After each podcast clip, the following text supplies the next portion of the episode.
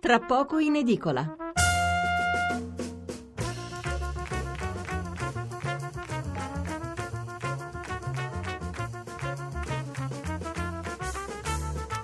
Sabato 2 dicembre, seconda parte di Tra poco in edicola, la rassegna stampa notturna di Radio 1. Allora facciamo così, riprendiamo con la lettura dei messaggi che erano arrivati in extremis eh, sul primo argomento che abbiamo trattato, quello del Natale e diciamo del politicamente corretto che ci induce in qualche modo a castrarci da soli eh, sui simboli eh, della cristianità, non perché uno debba essere necessariamente credente, ma insomma il presepe, come abbiamo detto abbondantemente, mi pare che anche voi ascoltatori condividiate questa impostazione, non ha mai fatto del male a nessuno e quindi non si vede il motivo per cui lo si debba in qualche modo nascondere. Allora, vi leggo appunto i messaggi su questo argomento, quelli arrivati in chiusura, eh, ricordo eh, la nostra parte precedente è stata più breve per via dei programmi dell'accesso e eh, adesso andremo avanti regolarmente fino all'una e mezza. Poi vi leggerò i titoli sul rapporto del Censis che eh, eh, dà conto un po' eh, della, eh, dell'atteggiamento mentale degli italiani a fronte di una ripresa che eh, sembra abbastanza consolidarsi e però eh, il, l'aggettivo che viene usato è rancoroso, cioè gli italiani sarebbero rancorosi, arrabbiati con tutto e con tutti. Eh, e poi, dopo la lettura di, dei titoli su questo argomento, che diciamo in ordine di importanza è il secondo dopo eh, la politica estera, dopo gli Stati Uniti, dopo il Russia Gate, dopo di questo, dicevo, cominceremo a parlare dell'artigianato, eh, de, di Artigiano in Fiera, la più grande manifestazione internazionale dell'artigianato che apre i battenti proprio sabato, proprio oggi a Milano. Allora, eh, incominciamo dai messaggi. Allora, eh, dunque, Antonio da Bologna, personalmente penso che il pretesto di non offendere i credenti di religioni diverse sia stupido, dato che prima di tutto impedisce una vera inclusione sociale sotto simboli diversi e poi perché ignora il sincretismo che permea tutte le religioni. Luciano da Venezia, ho visto famiglie con bambini gli stessi che non vogliono la croce in classe, poi andare nei patronati a prendere le borse di, cibi, di cibo, giochi e vestiti, patronate con stanze di distribuzione piene di croci e figure di chiesa, perché non, là non danno fastidio? Giuseppe da Roma, una scuola che non tiene presente l'ambiente, la cultura, la storia delle persone a cui si rivolge fuori dalla realtà e non ha futuro. Ancora, eh, Rino da Chieti, ormai la religione del denaro ha soppiantato ogni forma di spiritualità, ma non vedo perché il presebite debba essere vietato, era una fra le poche particolarità che univa la comunità del dopoguerra nel nostro paese.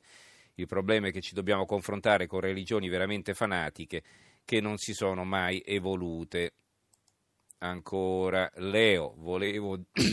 chiedo scusa Volevo dire ai vari presidi e presidenti politicamente corretti che quando vanno in Marocco o in qualsiasi paese islamico non troveranno mai qualcuno che evita di pregare sul tappeto davanti a loro perché cristiani. Rossella Davarese, mi sembra che il fatto di Palermo non riguardi tanto il rapporto tra differenti religioni quanto l'uso di simboli e riti all'interno della scuola che forse sono eccessivi anche per i cattolici. Per quanto riguarda il Natale, mio padre che non era credente faceva tutti gli anni l'albero e presepe che continuo a fare anch'io e che sono apprezzati anche dai bambini di altre religioni.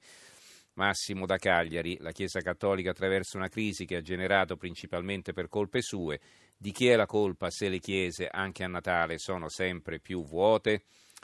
Eh, ancora, eh, Aldo da Udine, il problema è che la nostra cultura occidentale, italiana e cristiana è sottomessa al resto del mondo, invece di approfittare della multiculturalità e quindi della multireligiosità della nostra società per far conoscere tutte le espressioni religiose e condividerle, preferiamo annullarle, verremo annientati da altre religioni molto più radicali entro pochissimi anni.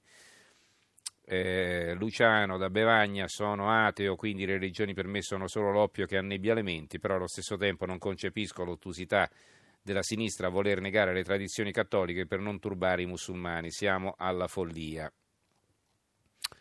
eh, Gloria da Varese, ai tempi della scuola elementare mi ricordo che c'era l'ora di religione, eh, eh, vergogna che nel 2017 nelle scuole non ci sia più l'ora di religione, bisogna rispettare anche le altre religioni.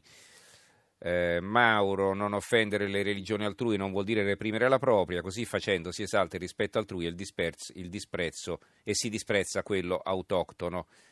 E va bene, penso che possiamo concludere veramente con la lettura che ci ha portato via altri minuti, ma insomma, come vedete, siete davvero in tanti eh, ad essere intervenuti su questo argomento. Allora, vi dicevo il rapporto del Censis, eh, lo troverete anche sicuramente in prima pagina sul Corriere della Sera, su Repubblica e sulla stampa, che però aprono con Trump e come sapete del Corriere e di Repubblica ho solo l'apertura, quindi non so darvi il titolo sul rapporto Censis e comunque eh, dal quotidiano nazionale Leggo, di là che il rifiuto per la politica non si fidano 8 italiani su 10, rapporto Censis. Ecco perché poi molti titolano in maniera diversa e colgono diversi aspetti, perché il rapporto del Censis è un libro e vedrete che ne continueremo a parlare almeno per una settimana, perché ogni tanto qualcuno sfogliandolo troverà una notizia interessante e su quella verrà fatto un titolo. Il sole 24 ore, la diagnosi del Censis, economia in ripresa, ma fa paura il rancore, il pezzo è di Rossella Bocciarelli. C'è un'Italia che è di nuovo in marcia e si sta dimostrando in grado di raccogliere tutte le opportunità di crescita fiorite nel dopocrisi e c'è un altro paese che è rimasto indietro e come il protagonista del film Quinto Potere di Sidney Lumet oggi si scopre incavolato nero manifestando un rancore sempre più vocale e inasprito. L'ultimo rapporto del Censis descrive una società bifronte dove la ripresa e dove il recupero dei consumi a sfondo edonistico non bastano evidentemente a mettere in ombra gli effetti della più grande recessione mai attraversata sul morale di una parte degli italiani. Il giornale e per il Censis siamo un paese di poveri e rancorosi. L'avvenire, il paese che ri-cresce, si scopre rancoroso. Rapporto Censis 2017. Libero. 84 italiani su 100 schifano la politica, partiti da buttare. Rapporto Censis, 2 su 3 convinti che i cittadini non contino, bocciati governo e Parlamento. Il manifesto Censis, vita low cost nel paese del rancore. Ecco, non sono tutte aperture, anche il manifesto poi lo vedremo apre con Trump. La verità di taglio basso, l'Italia del Censis degiovanita, e questo è un neologismo che viene usato dal Censis, eh, e rancorosa, lo stupore del centro studi, eppure c'è la ripresa. L'apertura del dubbio, il Censis, questa è l'Italia, ricca, ingiusta e rancorosa, vola la produzione industriale, primi in Europa, ma aumentano i poveri. L'apertura del mattino cresce il PIL ma anche il rancore, rapporto Censis, c'è paura sociale, xenofobia e sfiducia nella politica, la ripresa non ferma la fuga del capitale umano, le grandi aree del sud arretrano rispetto al nord. Qui il commento è di Massimo Adinolfi, il titolo è Soddisfatti ma infelici. Cosa scrive Adinolfi in prima pagina? C'è un aumento, c'è un numero, chiedo scusa, che sembra non quadrare e che deve perciò destare particolare attenzione. Secondo il rapporto del centro studi, a dichiararsi molto abbastanza soddisfatto della vita che conduce non è affatto una minoranza, un ristretto numero di italiani che ce l'hanno fatta o che sono stati baciati dalla sorte, ma è addirittura il 78,2% della popolazione. Chi l'avrebbe mai detto? Ben tre italiani su quattro si dicono contenti del proprio stile o tenore di vita. Ma se è così, come si spiega quel sentimento di sfiducia che percorre la società italiana, che ne alimenta la rabbia e più spesso la rassegnazione? C'è un'intervista al ministro della Salute Lorenzin a corredo di questa ricerca. Lorenzin si torni a fare figlio saremo un paese di vecchi, c'è un problema di sostenibilità del welfare e della previdenza. La Gazzetta del Mezzogiorno, l'ultimo film del Censis, dall'Italia con rancore. Si fa presto ad aggiungere al bianco, al rosso e al verde un quarto colore, il rancore, scrive Gino Dato in questo commento è quel sentimento che coagula un insieme di stati d'animo come la paura di essere declassati, di perdere terreno rispetto alle posizioni conseguite, senza distinzioni di ceto, sia esso popolare, medio o benestante. La vignetta di Pillinini c'è uno arrabbiato, rapporto Censis, in Italia cresce il rancore, dice un altro, e il terzo, finalmente un segno più anche da noi. L'apertura di Brescia oggi, Italia è un paese di rancorosi, si viaggia sempre più a due velocità, ceto medio in tilt, più anziani, l'ira verso le istituzioni. Il record di indigenti rispetto ai livelli del 2007, più 165%, continua a crescere la povertà assoluta.